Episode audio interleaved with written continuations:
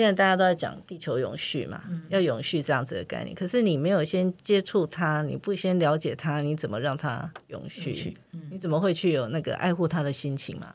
对啊，所以人跟土地的关系，如果他有办法做一个比较深刻一点的连接，其实我觉得才有办法做出那个永续的精神啊。嗯，对。那我们就创造一个环境，那小朋友就是他上学的途径中就会碰到。那就像刚刚有个职工那个。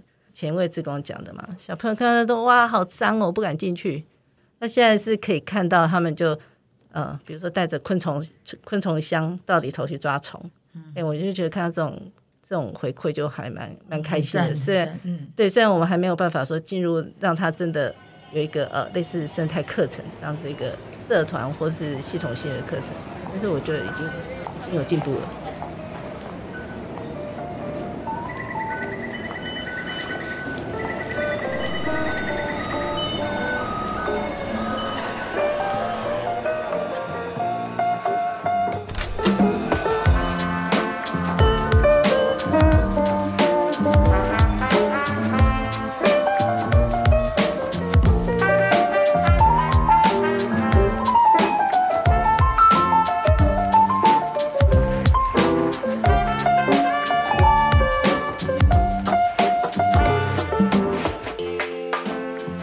大家好，大家好，Bonjour，谢谢你们收听《打开城市 Open City Podcast》，我是内湖萨萨，呃，我是夜市方慧，嗯，哎，我要我可以解释一下吗？我的夜市方慧呢，是因为一马旁边有一个呃南机场夜市，然后那个再生学院旁边有一个盐山夜市，然后再来古风小房屋旁边有一个师大夜市。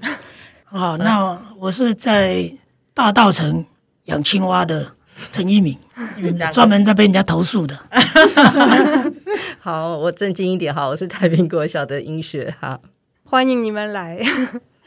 那今天我们会谈到诶、呃、太平国小，但是先我们要诶、呃、告诉大家，呃，为什么我们要再继续做那个打开城市 Podcast？因为我们已经到了第二季。是是是，嗯呀，因为我们去年做的第一季，感觉那个回响很棒。那我们就一直希望说，哎，我们还可以持续第二季。那第二季呢？今年我们是以像目前在那个再生学院的仁安医院有一档展览，叫做“社区绿洲”，主要是因为我们现在慢慢结合起来的社区呃的空间啊，因为我们都在都会区，在都会区以前在社区有呃邻里公园，就算是很棒的绿了，对不对？嗯、可是现在呢，我们越来越接触到社区，他们都有更多的呃绿色生态。哦，比如说它有一些都市林这样子概念，然后有的是结合水圳跟水这样子的系统连接，哎，包括那个生态池，还有什么？哎，还有什么？哎，小水沟，呃，这样子很像在社区里面的一种绿洲的概念，就想要用这个题目，然后找到这些社区来跟我们一起分享他们的经验。那。呃，其实第二季还有一个呃小小小的改变，就是我本来是跟呃孙老师木扎阿荣、呃、木栅阿荣一起主持，但是呃现在他比较忙啊、呃，虽然之后他也会来参加，对对对，跟我一起主持，但是我们也有方慧老师，是是是加入阵容这样子，哎，希望未来可以来接班哦，接力这样子，嗯，欢迎更多的伙伴。嗯嗯那方慧老师，你要不要先介绍一下太平国小？因为这个国小在大稻埕，但是是一个有诶微森林、有稻田的国小，是非常难得。是是是，诶、其实我以前哈不知道太平国小的时候，真的就想说，诶、欸，他那个老树就是老树的百年老校这样子，嗯。可是真的进去以后，你才发现，哦，里面除了学校的那个景观之后，其实它最重要是有一群。一群时尚农妇团，就是非常棒的一些家长们。然后他他们来呃参与我们 Open Green 的计划之前，就已经开始在学校经营一些呃田园，然后经营呃一些农场、农农事这样子哦。他们有养养鸡哦，然后鸡还会生蛋呢，哎，然后还有水稻田。你看，感觉上他们其实就是一群很爱呃在都市里面从事一些。农业或是对于呃动手做这件事情是非常呃热情的呃一群人，然后后来来参加我们这个计划很重要，加入了一个很关键的一名大哥，他其实是我们 Open Green 这一两届很重要的一个关键人物，让我们的呃后来再加进来的社群更多了这种跟生态相关的技术，跟有一个推手在后面就支撑我们这样子。嗯，那我们呃，我其实不要讲太多话，今天主角是他们，呃，对，所以要把球送给他们。想知道你们的动机是什么？嗯嗯，我做这件事情的动机其实是从大概在五六年前吧，我去拍了一个太平国小的纪录片。那在太平国小的纪录片，我们在收集素材，还有那个整个发掘的过程里面，我们发现太平国小其实是以前的那个自然教育训练的中心，所以它累积了一个很丰富的一个呃学校的资源在里头。它有标本室，然后它有呃一些自然教具在里面。那所以我们在第二年的纪录片的时候，我们就做了一个呃主题，叫做“打开宝藏箱”，所以我们就把这两间。教室的东西整理出来，然后做一个 reopening，然后做一些展示。那那个时候做的这个东西，它毕竟是静态的。嗯。后来在那个时候，我们的校长正要交接，呃，再碰上我们的校舍需要拆建，因为呃防震系数不够，所以要把校舍拆掉。那校舍拆掉，跑出一大片的土地，那怎么办？嗯。好，所以当时的校长他就规划了好几块的。地方就说哎，以后大家来一起种田哈，所以我们的绿基因是从这个地方种下的。哦嗯、好，那在其中有一块地方，呃，我就跟前后任校长在一起，然后我们就在那边说，如果大稻城好有一片稻田的话，那该有多好？就是这一句话让水稻田产生。嗯，好，那我就想到我的小孩，我小孩是太平的幼儿园，我。家长常常会收到一些很莫名其妙的任务，因为有一天他就回家跟跟我讲说：“妈妈，那个明天要准备一个空的牛奶罐。”我说：“要干嘛？”他说：“要种稻子。”所以太平国小幼儿园的小朋友每个人都要种一罐稻子，里面就有两颗这样子，让它长大。所以我就想说：“哎，如果这片土地上种了稻子，那幼儿园就不用在奶粉罐里头种稻子了。”所以稻田就是这样子产生的。对。后来我们慢慢做，慢慢做，就开始聚了一群时尚农妇。我们时尚农夫有一个很可爱的地方，就是他们希望借由这些种植作物的过程，让小朋友来观察自然。所以，我们这群人的动机都不是为了种来吃，就是为了种来让小朋友做观察用。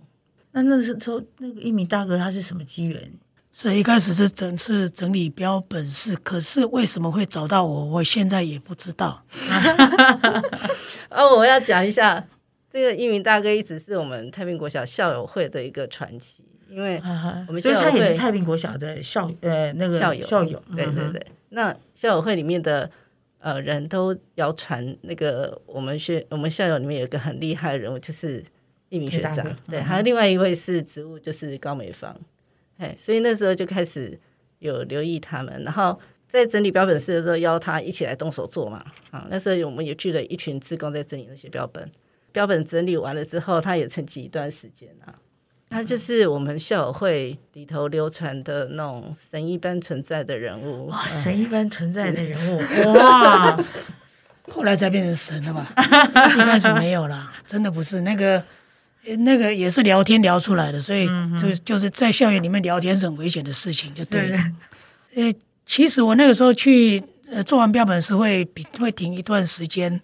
跟一种大家对这种科普的认知是有关系的啦。为什么？因为那个标本是对太平国小的呃校友或者是比较对这方面不熟悉的人看到的时候，他们会很惊喜啦。对对对。那可是因为我一直在林业试验所，我其实我的楼下就是标本室，就是昆虫标本馆。嗯。那在我看起来，那个标本因为年代太久了，嗯，其其实是已经已经毁损的差不多了啦。嗯嗯。可是我那时候就想的是说，如果这个学校的自然教育可以延续下去的话，那或许会有新的标本慢慢的会加进来。嗯嗯。啊，因为现在的概念其实后来才发现说，其实我们现在的概念也不一样了。我们现在宁可活的标本，不要死的标本。嗯，是不是这样子？对对对对，所以后来才会去经营这个稻田，跟森林，啊，有一个这个概念在里面。哎，你应该要有一个活的地方，你就看得到活的蝴蝶，干嘛要把它钉在？对对对，墙壁上面当做标本，嗯嗯，大概是这个样子的的概念。那为什么会从稻田开始？是因为带的稻田是一个水生的生态系，嗯，水生的生态系基本上它的生产力、它的多样性都是非常高的。嗯，好，我们在城市里面，呃想要做这种展示型的生态，最好的就是跟水有关系的。OK，就是这样的机缘。那我就看到他们呃种稻子的时候，就他们来讲是希望能够种出稻米来，让学生他收获什么什么这一些的。嗯、可是在我来看，我会觉得，呃，水稻田不只是水稻田，它代表一个水稻田的生态系。嗯，啊，那我是把这个观念导进去，所以我第一件事情就是说，你这一片稻田虽然只有三十几平，我说你留一条水沟给我。哦，所以那时候是因为水稻田就是引发了他这个动念，他就是跟你要要一块。对，我只跟他要了一条沟，我说你这最旁边这个沟留给我，然后我要从这条沟慢慢的去改变这一片水稻田，因为水稻田爱收草，你知道不？啊哈，哦，那个草是竞争者，那个是会要抢肥的。那嗯，我想慢慢的改变这个观念，然后我想用骗的，就是说我在水沟里面我种水生植物什么什么的，然后跟他们讲说，嘿，你们这个田就是这样子经营哦。嗯，那我们这井水不犯河水，哪里有井水不犯河水这种事情？因为那个水生植物的那个种子会飘到水田里面啦。对对对，我就在。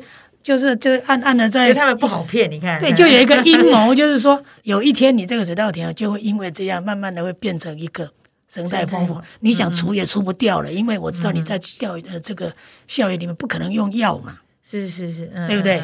那植物这个这个自然界生生生生不息嘛，那最后哎多少年了，也蛮多年了，对，大概有三年的时间了。那现在水田里面就有很多的水草，嗯，水生植物。对对，从这个稻田开始进来的。其实，其实那个稻田啊，稻子跟草这件事情也是一个很有趣的问题。因为去年的水草蓬勃发展嘛，我想大家都有来参与到采水草这个活动。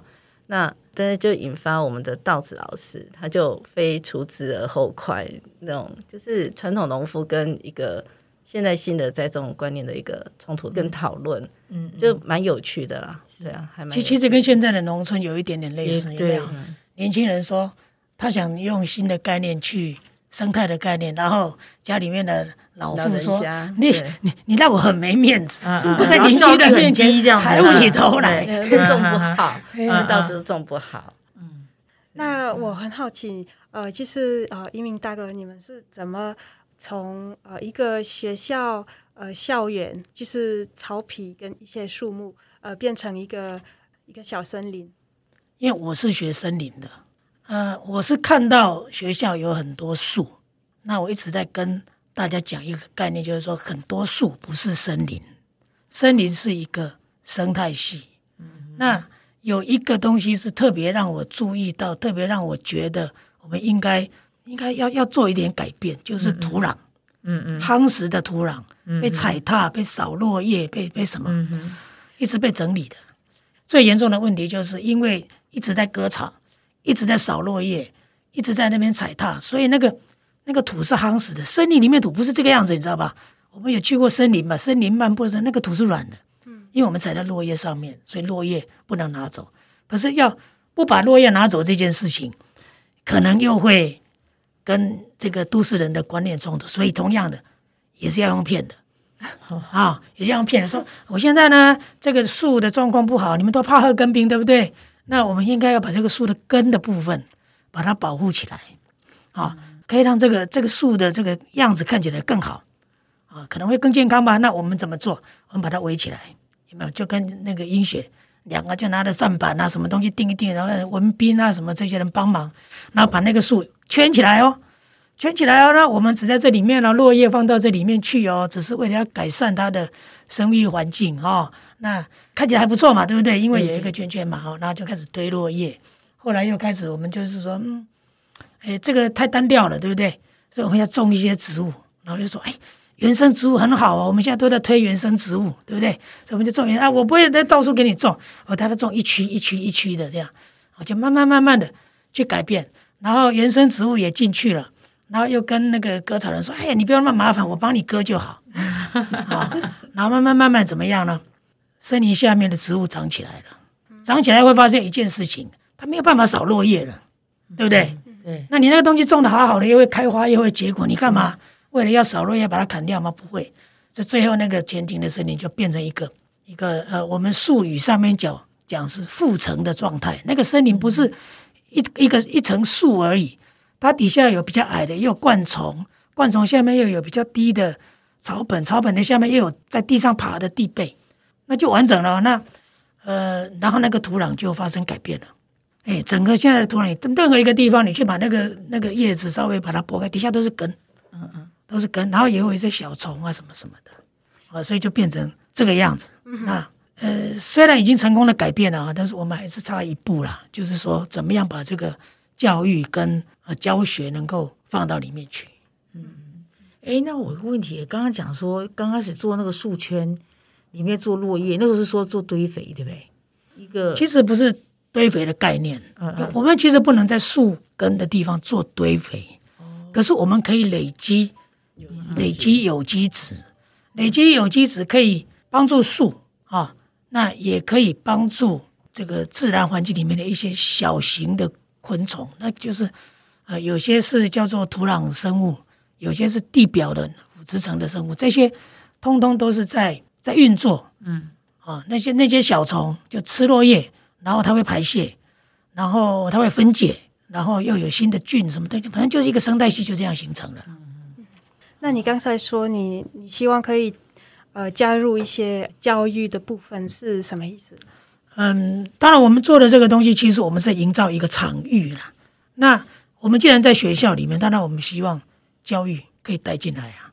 但是这个在执行上就会不是我想那么简单，因为我也不是这方面的专家。但但是我可以把场域营造出来。应该这么说啊，学校校长他曾经跟我们讲过一句话，他有其实有一个理想，叫做俯拾皆教材，就是他希望学校里面的任何一个空间，它就是一个教材的概念。嗯嗯，生态系的概念就应该慢慢带进学校里头去。但是以现行的状况来讲的话，其实老师在这部分的教育，其实。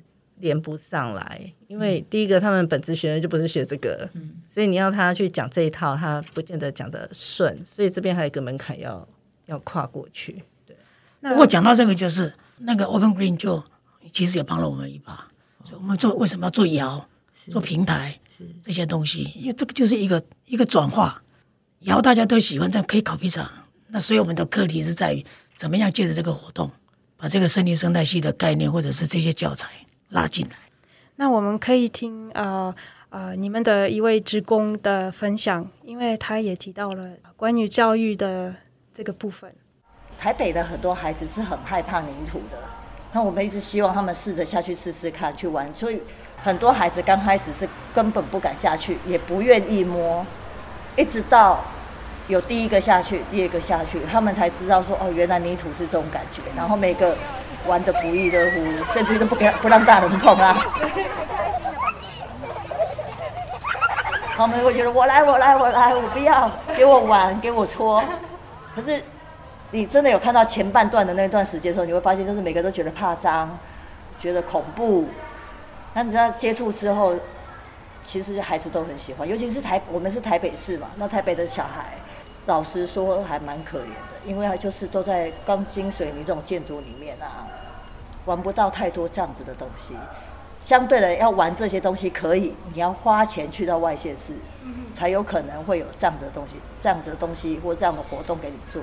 在台北非常难得 有一个土壤，超难的啊！而且，其实我们接下来最想要做的是，如果可以的话，我们很希望是学校老师可以带着孩子来。他可以把它当成是一样一个一样一一项活动，那你要遇到有这样热忱的老师很难得。他可能课业上有他的压力，那他觉得他的课已经赶不完了，他们比较不愿意再去多做一些额外的其他的。可是，在我我不知道，其实我比较认同的是，国小的孩子应该要多接触、多体验，而不是一直在专注在就是。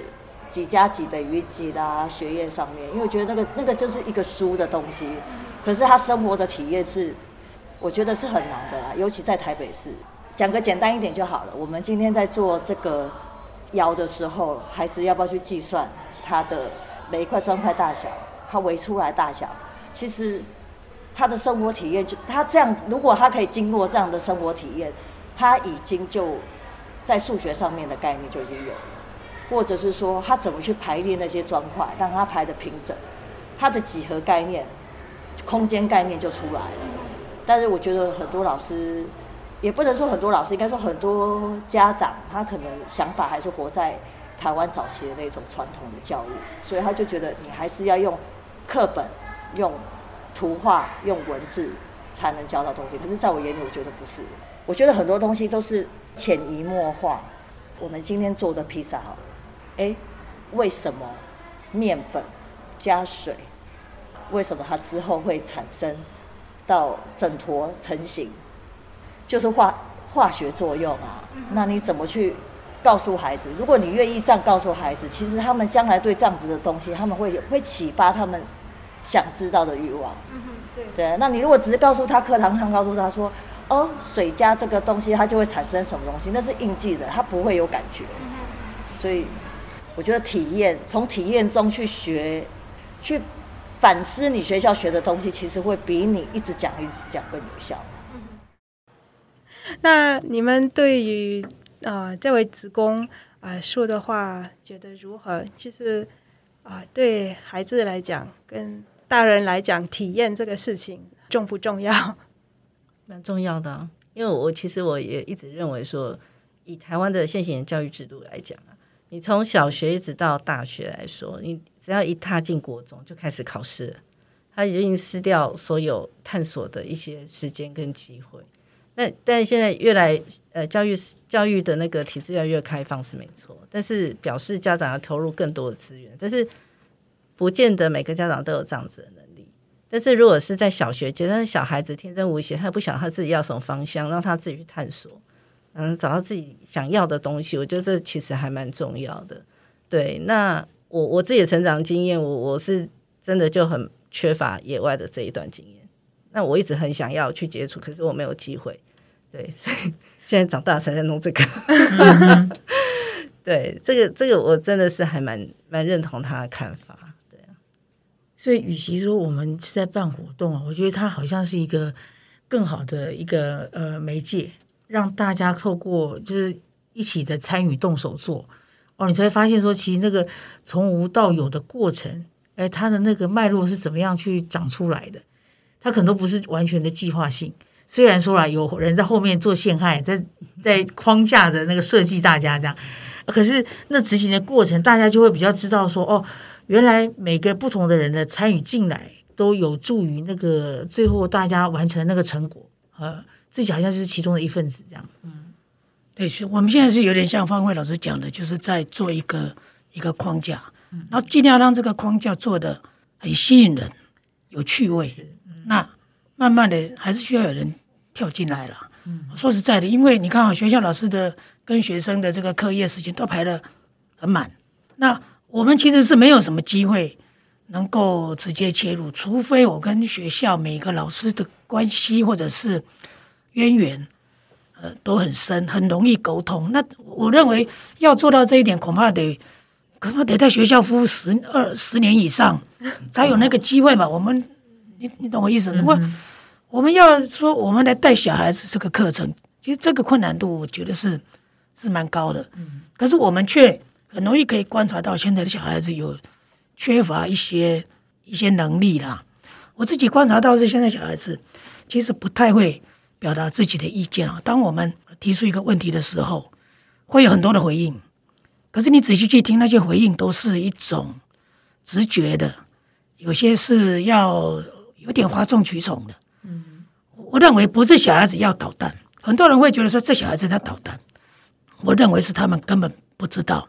如何表达自己的意见？更糟糕的，他们的背后是他们不太知道怎么样去思考一个议题，因为我们从来没有带他们思考，什么事情都是我们讲了算，所以我就很期望，不知道哪一天会不会有人在我们的森林里面去培养一个森林里的哲学、哲学思考，哎，让孩子可以去思考这件事情。我觉得一般人可能都没有观察到这件事情，这个是核心。而现在为什么小孩子乱讲话？是因为他不知道要讲什么。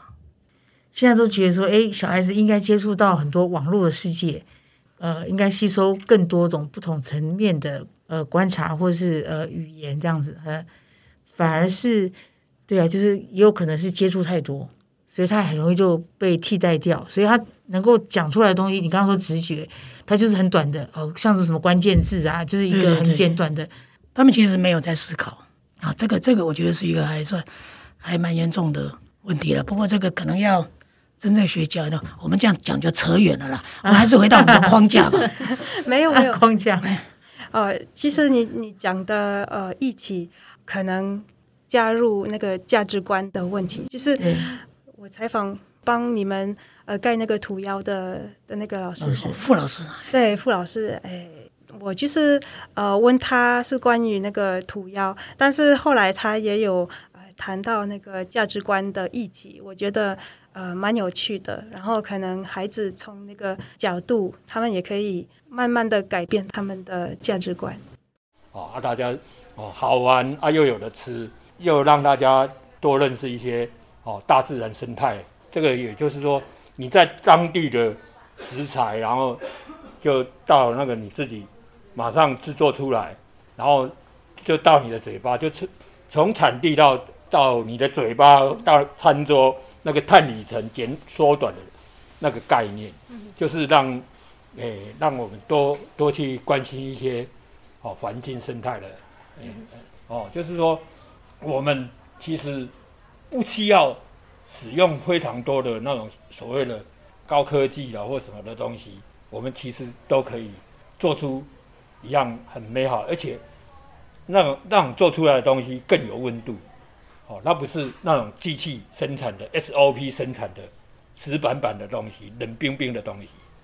当你理解了，你了解了，你就会觉得你你你喜欢做做这个东西，而且是更有意义，而且对环境更有意义。当然，那个东西可能跟我们一般所谓大部分人的那个价值观，可能会觉得很没有效率啊，很不实际啊。但其实它它的意义，其实在就在于好吃的东西，其实是要。需要时间，用时间去等待它，而不是用很高效率的。哦，当然，我们那种资本主义啦或什么的，就教我们要要效率嘛。那效率其实会产生很多问题啊。食品工业化就会有产生一些添加物什么，然后快速生产效率的问题。我们如果习惯这样子在都市里面生活，那其实，诶，我们表面上是好像。我们有钱，然后可以享受很多东西，但是其实我们也是失去很多东西啊。那你会会觉得你越来越空虚，越来越不满足。那你觉得呃，太平国小在台北市中心这样的有特色的学校，嗯、对未来的孩子怎么样？非非常难得说那个诶，现在我们的小朋友的那个出生率哦。也越越来越低，学生也越来越少，学校也也是很多很大的空间，其实都可以这样这样子去去利用了，而不是很多的水泥建筑物啦或什么，那个对对我们整个环境，对我们整个哦地球的软化也是那个，好多人说铺水泥或什么的，或许比较干净，那其实泥土人是不离不开泥土的啦。那土才可以诶、回馈给我们比较健康的啊，那身心的东西，也可以教小朋友所谓的食农教育，哦，就好像诶、这边太平国小这边有水稻，那我们很多人以前有念念那个书什么，然后谁知盘中餐，粒粒皆辛苦，但是那只是在课本上，那你没有办法去体会那、那个是怎么的辛苦，真是。退后原来是向前，你是在种稻的时候就是要退后，哎，退后原来是向前，原来就是这样子啊！真的那个是很深刻的体会，就是比那个坐在念课本哈、哦，还还能够那个深深刻的去理会那个意思。嗯嗯，哇，好赞哦！对，其实傅大哥讲的其实。跟一个观念，现在大家都在讲地球永续嘛，嗯、要永续这样子的概念。可是你没有先接触它，你不先了解它，你怎么让它永续？嗯、你怎么会去有那个爱护它的心情嘛？对啊，所以人跟土地的关系，如果他有办法做一个比较深刻一点的连接，其实我觉得才有办法做出那个永续的精神啊。对，就像刚才讲说他进水稻田的那个动机，跟他跟我讲的是不一样的。他当初跟我讲的是说。哇，这群人在种这什么鬼东西啊，一点生态都没有。他说一点生态都没有，这个一定不会好，一定不会成功的，所以他就来了，是这个样子。所以我觉得，呃，多一点人关心地球，应该是对地球的永续才会有帮助。嗯，对。那我们就创造一个环境，那小朋友就是他上学的途径中就会碰到。那就像刚刚有个职工那个前卫职工讲的嘛，小朋友看到都哇好脏哦，不敢进去。那现在是可以看到他们就。呃，比如说带着昆虫昆虫箱到里头去抓虫，哎、我就觉得看到这种这种回馈就还蛮蛮开心的。虽然，嗯，对，虽然我们还没有办法说进入让他真的有一个呃类似生态课程这样子一个社团或是系统性的课程，但是我觉得已经已经有进步了，嗯，很大的进步啊。对啊，因为以前我们是啊，在校园里面好像那个太平国小不是有很大的那个动物嘛，平常经过的时候。以前没有那个都市林的时候，看起来你会觉得它好像是冷冷的在那里，也很孤单。可是现在再到那个太平国小，就觉得哇，它很多那个，就像刚呃一鸣大哥讲，它有很多的复层，那个复层让那个景观其实看起来就是很丰富。然后马真的可以晚上会跑出来了。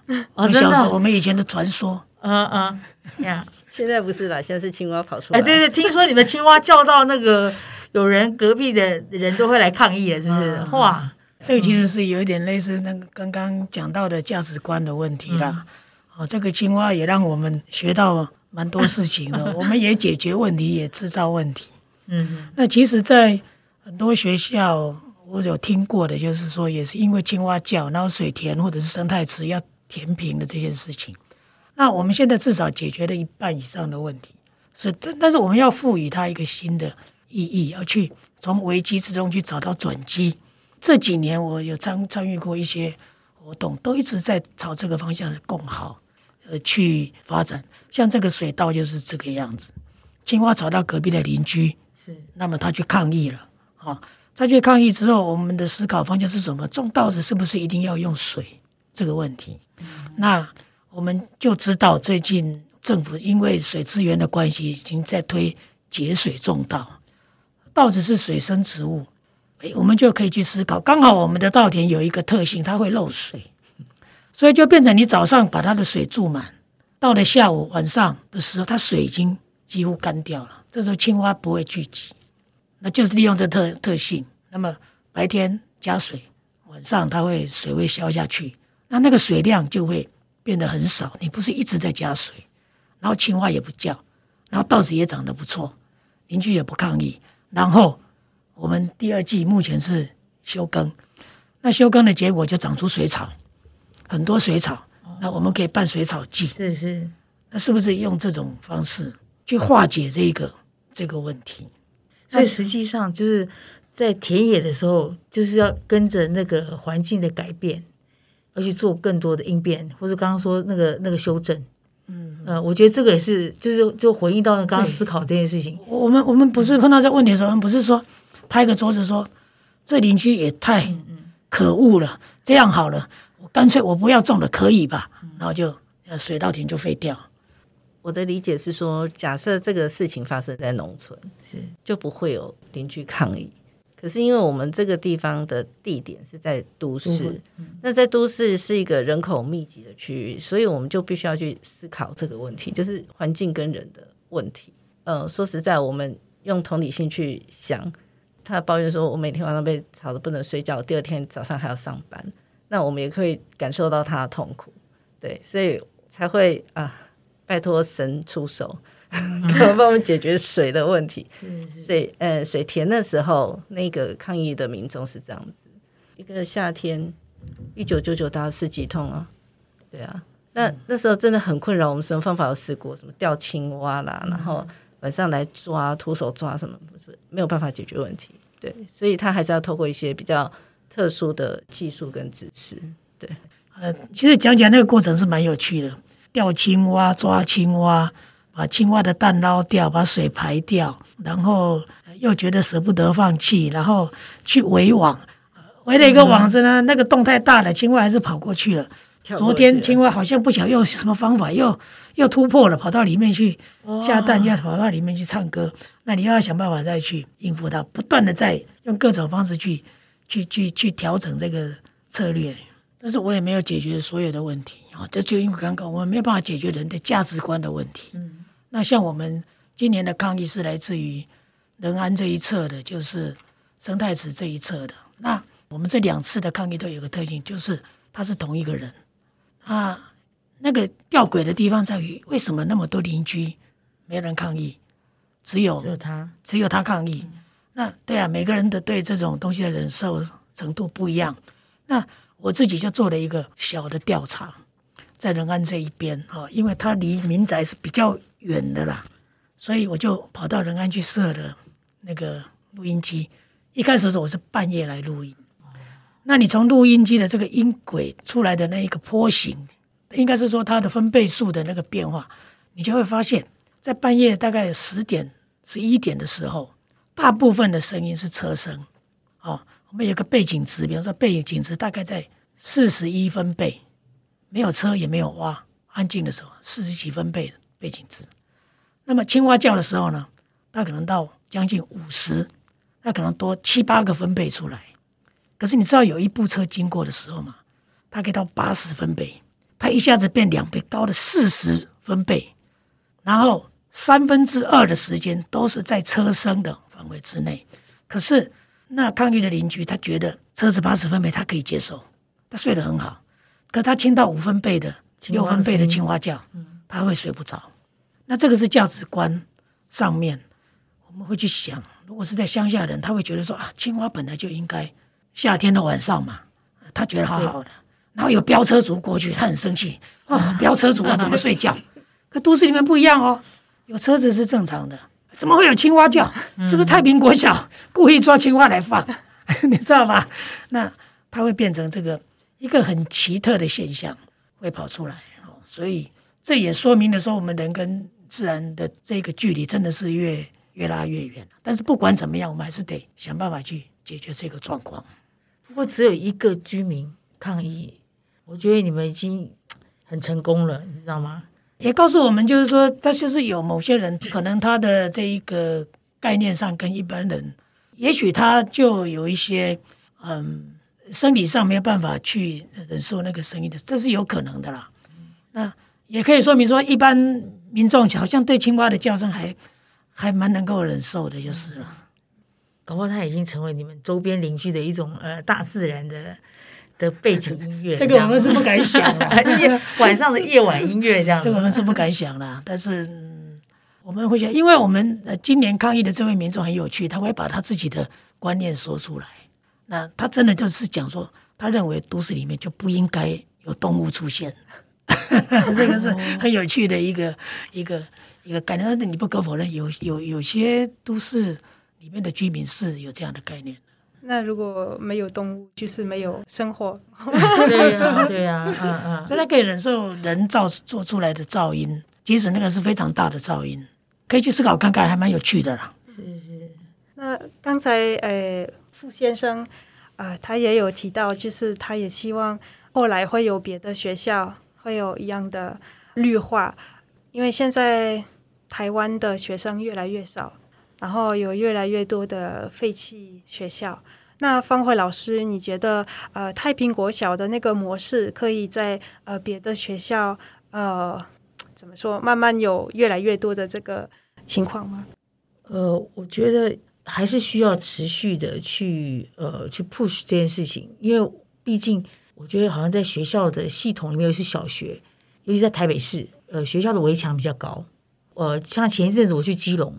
其实他们的那个儿童很少，所以他们几乎那个小学以前就是变成是他们的邻里公园这样子的数量，就是跟跟社区很接近，所以他们越来越能够接受，就是让呃社区的居民慢慢走到校园里面来协助呃学校的工作，哦，然后就会开始有甚至把那个废弃的空间就变成是园圃。可是我觉得台北其实应该多去推广，因为实际上就是。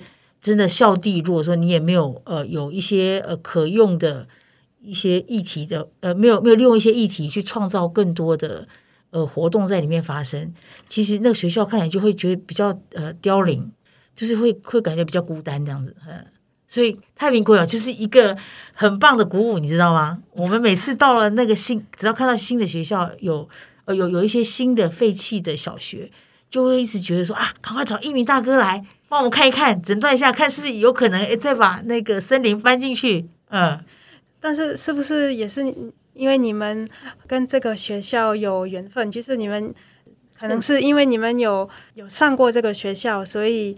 有一种责任，就是可以继续在这个学校办一些活动，是是这个样子吗？其实我觉得这个问题是蛮有趣的。我个人认为啊，就是说，呃，一开始我不是从纪录片开始的嘛，拍这个纪录片其实让学校可以了解我是什么样的一个人。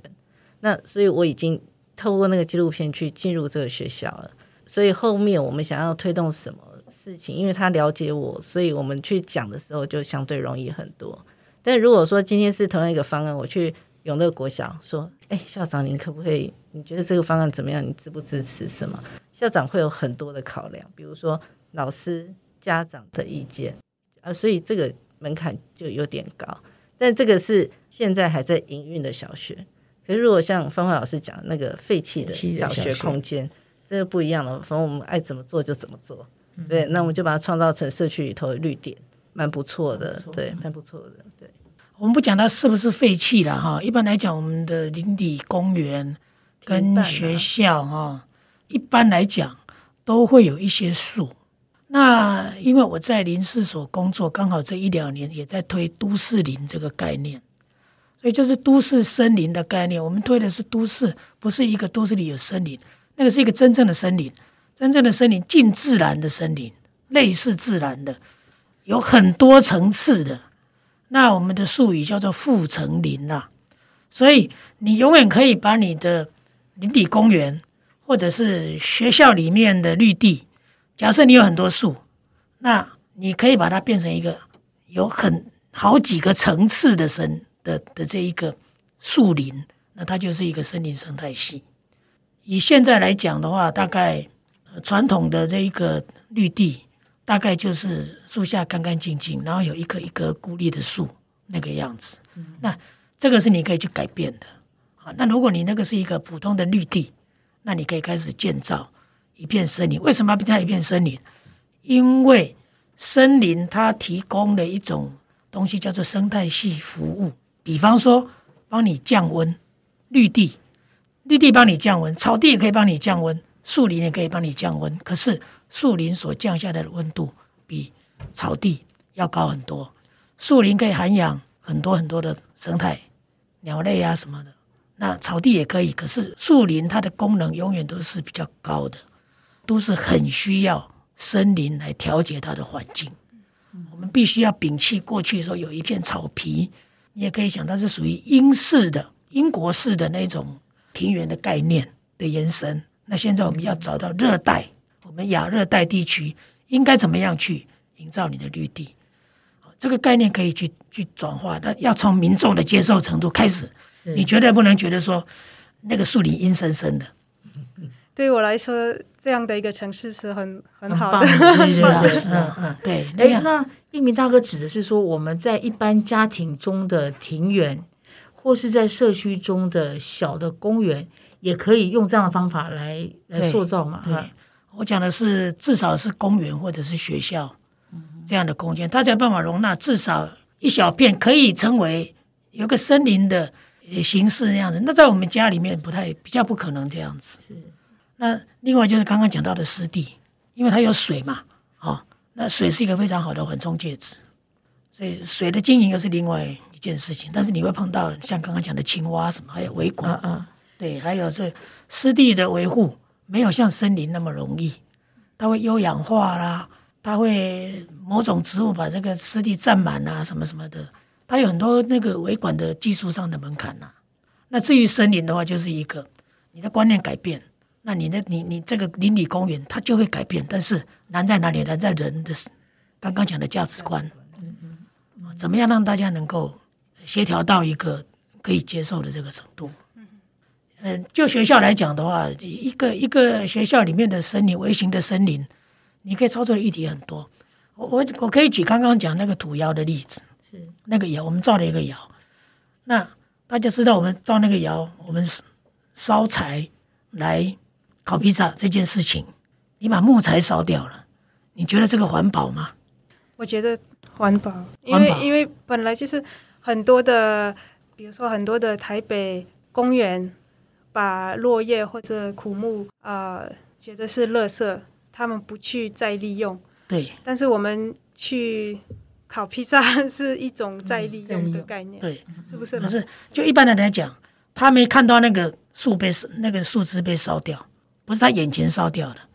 当他在眼前烧了，他会可能会想：哎，怎么这样子好像不环保？可是，当我们从一个校园、一个公园去看的时候，你知道我这树枝从哪里来的？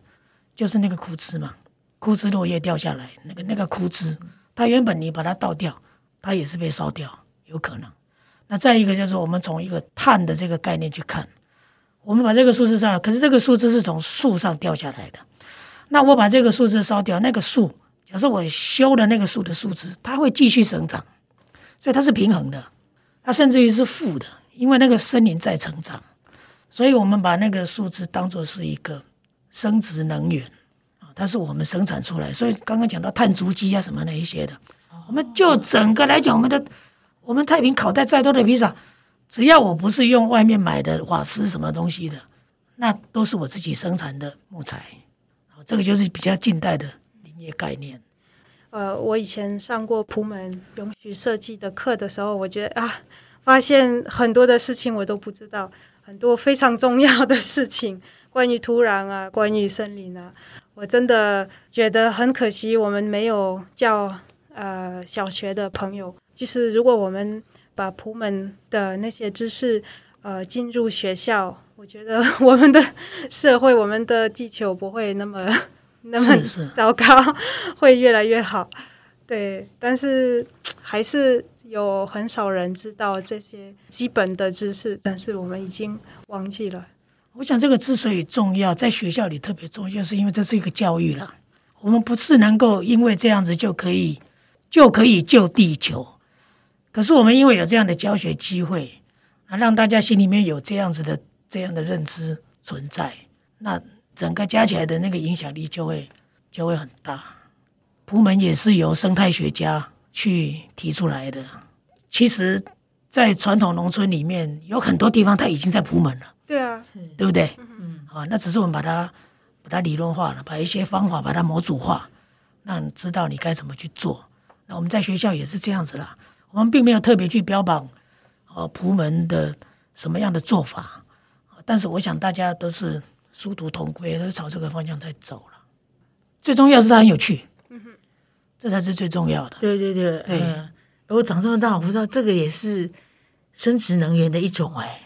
是啊，嗯，吃披萨跟生殖能源也有关系耶，好赞哦。这就可以带到教育里面了，对，而且他是这么生活，所以我觉得，哎，以前我们会想说，哎，你在学校里面放个窑，会不会制造很多的那个呃碳排碳这样？呃，可是从另外一种观点来讲，其实它反而是刚呃一名大哥是有讲到一个是负能吗？还是一个负碳？负碳？负碳？负碳排？对，负碳排？对对对对对，这个这个这个概念，嗯。当我们在我们校园里面烧那个窑的时候，我们那个窑会冒烟，冒出来的时候。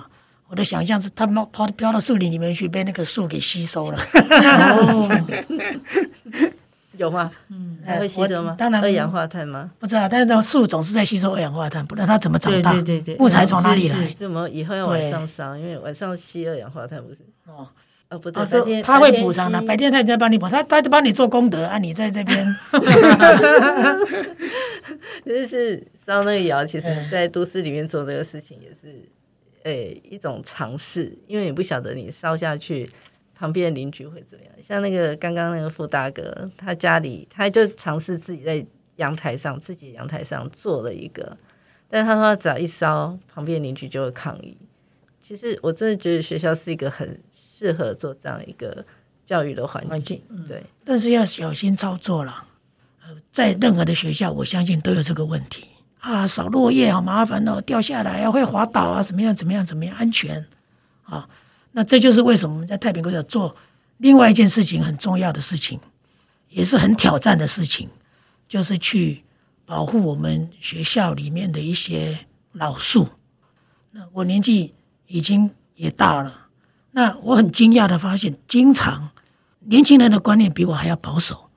呃，校园里面的树，或者是在幼儿园或什么样的地方，像这小孩子很容易跌倒，所以那个树根浮起来就是危险，树枝垂下来也是危险。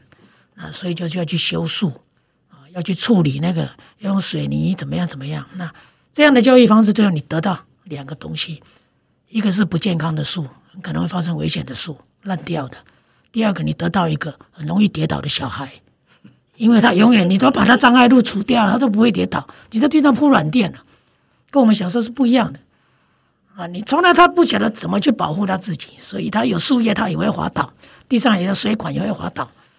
就是这个样子，那我们是从这样的着眼点进去，但是我们没有办法去改变，这又回到价值观了。嗯，我们没办法去改变这件事情，所以我们要很现实的去做这件事情。但是，嗯，老树，我觉得怎么样都应该要给他一个一个尊重。那他会发生危险，会发生什么时候？我们要提早看到这一件事情。但是树的健康才是最重要的，越健康的树越不会发生危险，就是这样子。对讲到这个，我就有一个很有趣的东西，我不晓得，嗯、呃，我们这样讲好，学校里面因为自然生态也蛮丰富的，然后嗯、呃，会长那个那个叫做什么姑婆芋啊，姑婆芋，对，台湾人都说它是有毒的植物。好，那校园里长出了一个很大丛的姑婆芋，到底该怎么处理它？以学校里面来讲，大部分家长那个有毒的东西赶快除掉，好，可以啊，你除掉了，那但是你不会到山上去吗？小朋友会碰到姑婆玉吗？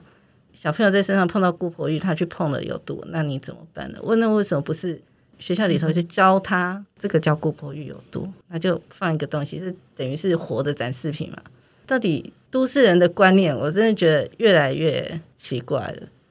为什么不是去学习正确的知识，而是先把东西全部都消灭掉，让他在一个像一个无尘室的环境里头长大？所以。你得到一个不健康的树，很容易跌倒的小孩，一个单调的校园，还有一个出去外面不知道怎么 保护自己的小孩。对，生活就是教育了。对，那我们学校的姑婆芋因为太多了，除也除不了。那这学校有毒的树、有毒的植物只有姑婆芋吗？我大概随便列一列，至少有三十种以上。嗯，啊，那因为我们都不认识它。那其实那个有毒。也不是碰了就见血封喉就死掉的，啊，那个是你把它姑婆也是一样，你拿来吃你会中毒，但是谁会在校园里面吃姑婆玉呢？其实是不可能的事情。啊，所有的有毒是植物防碍防御，是自我防御的一个功能啦。很多植物都有毒，所以一个绿点在社区里头扮演角色，其实可以蛮多元的啦。它提供生态系的服务，对不对？然后提供教育的意义。然后提供休憩、身心灵放松的空间，对啊，而且我觉得这是很很棒的那种生活知识，有没有？然后也是很棒的求生、求生的那个知识。对，我一直梦想，我应该要学那个，都哪一天，嗯，哪一天把我一个人丢到山上，我还可以活个一个礼拜，这样子的一个知识。但没有办法，你你就算想要学，梦想毕竟就是梦想。对，你就算想要学，你也找不到人家教。对对，嗯。那我看你们的学校真的有很多很多的非常棒的计划。那呃，你们收到呃 Open Green 就是打开旅生活的那个呃计划的支持，对你们来讲是什么样的一个呃帮助？经费不多，但是第一个说他给我们一点点钱，但是我可以用这一点点钱去聚一群人来关心这个议题，因为我一定要想办法完成这个任务跟目标。对，所以我们的人就可以慢慢让他聚。那比较有趣的事情是说，呃，这样子一个计划的方式，他人不会聚得很快，但是呃，聚出来的人常常可以跟我们比较久。好像我们志工大部分都是五六年，然后他真的有理念，他觉得哎，我们这个理念是适合他的，他就会一直跟着我们。像很多家长，他毕业以后，小孩都毕业了，他还是回来这边帮忙用假日。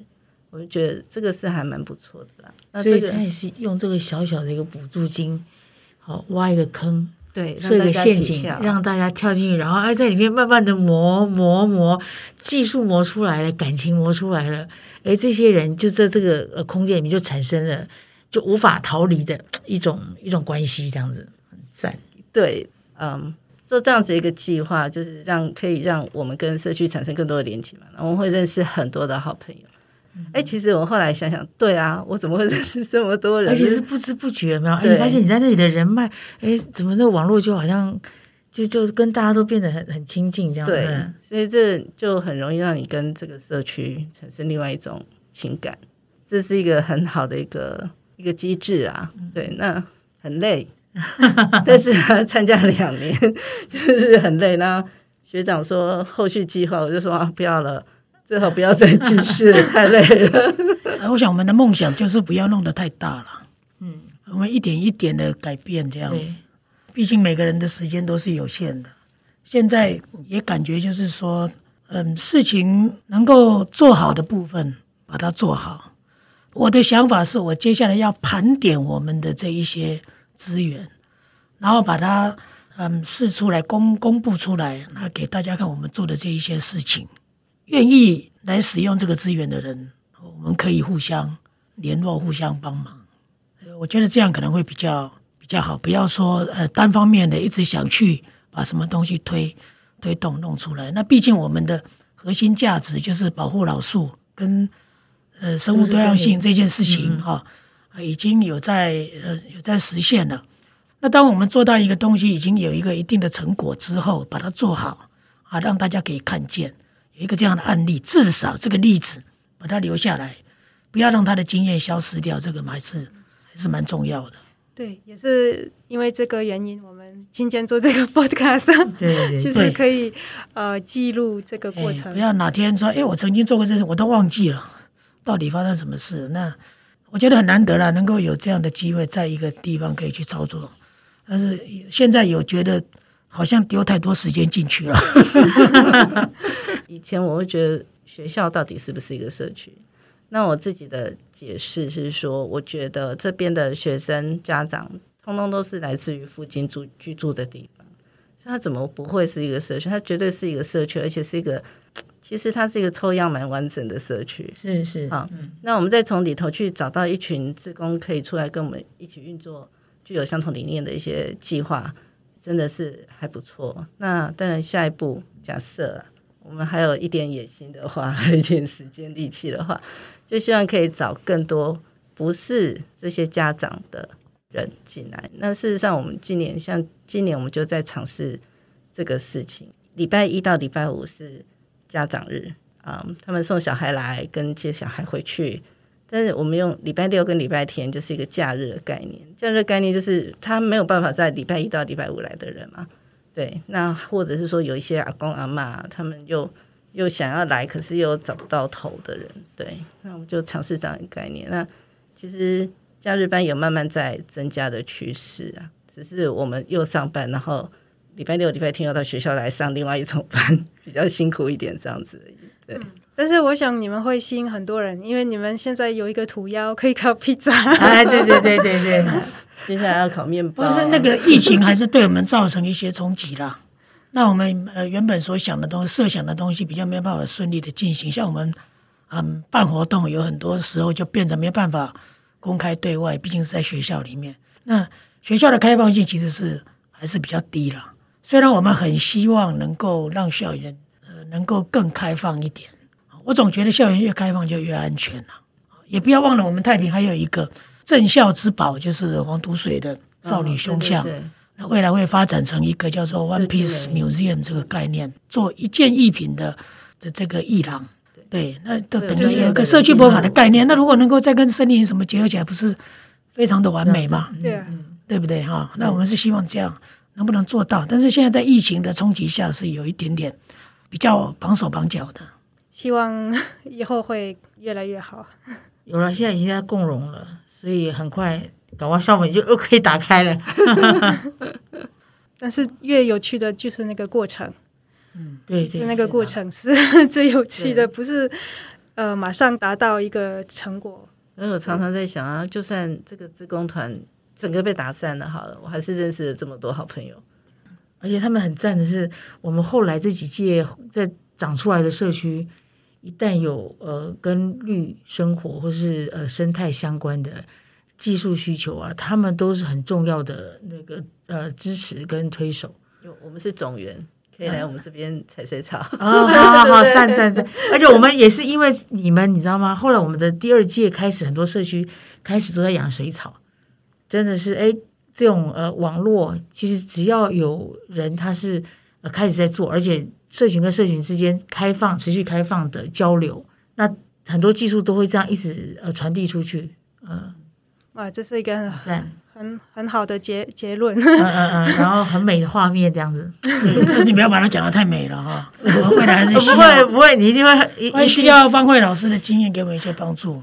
对，最近你们离你离我们很远，我们 求助求助无门。啊啊！哦，我先把战场先拉到那个前线，这时候你们学校门关的比较紧的时候，我们就可以移动到别的社区，哎，再把你的种在那里开花，这样子呃，结果。好，那我想我们已经聊天了很多。对啊，你看我们这样一聊一聊，随便一聊，时间又到了，对不对？现在的最后，我们赶快赶，要不要来一个工商时间？如果说有一些想要来当志工的啊，或是可以呃想要知道你们的活动的讯息，那我们可以怎么样去呃知道你们？呃，如果大家对我们有兴趣的话，请你们关注 FB 的粉丝专页。太平国小森林种稻区，那我们里面会分享活动，或者说呃，我们最近在研究青蛙问题啊，或者说一些比较呃生态性的一些文章，好，会在里头跟大家做一些分享。嗯，好，谢谢你们两位来宾，谢谢谢谢谢谢，我今天很开心，谢谢谢谢谢谢。我是内湖莎莎，我是夜市方慧，我是在太平国小养青蛙的陈一鸣。我是太平国小的英雪，下次再见，拜拜，拜拜，拜拜，拜拜。如果你们对打开尝试 Podcast 感兴趣，你们可以在各个 Podcast 平台啊找到我们的 Podcast。那现在我们也有一个 FB 专业啊，叫做呃打开尝试 Podcast。好，谢谢你们的收听。呃，下次专题谈青蛙啦。啊，对啊，对啊，对啊，谈青蛙哦，这个这个题目也很青蛙要讲两个小时，我看，但是青蛙的声音很浪漫，对对对，哎，声音声音，声音可以去采采。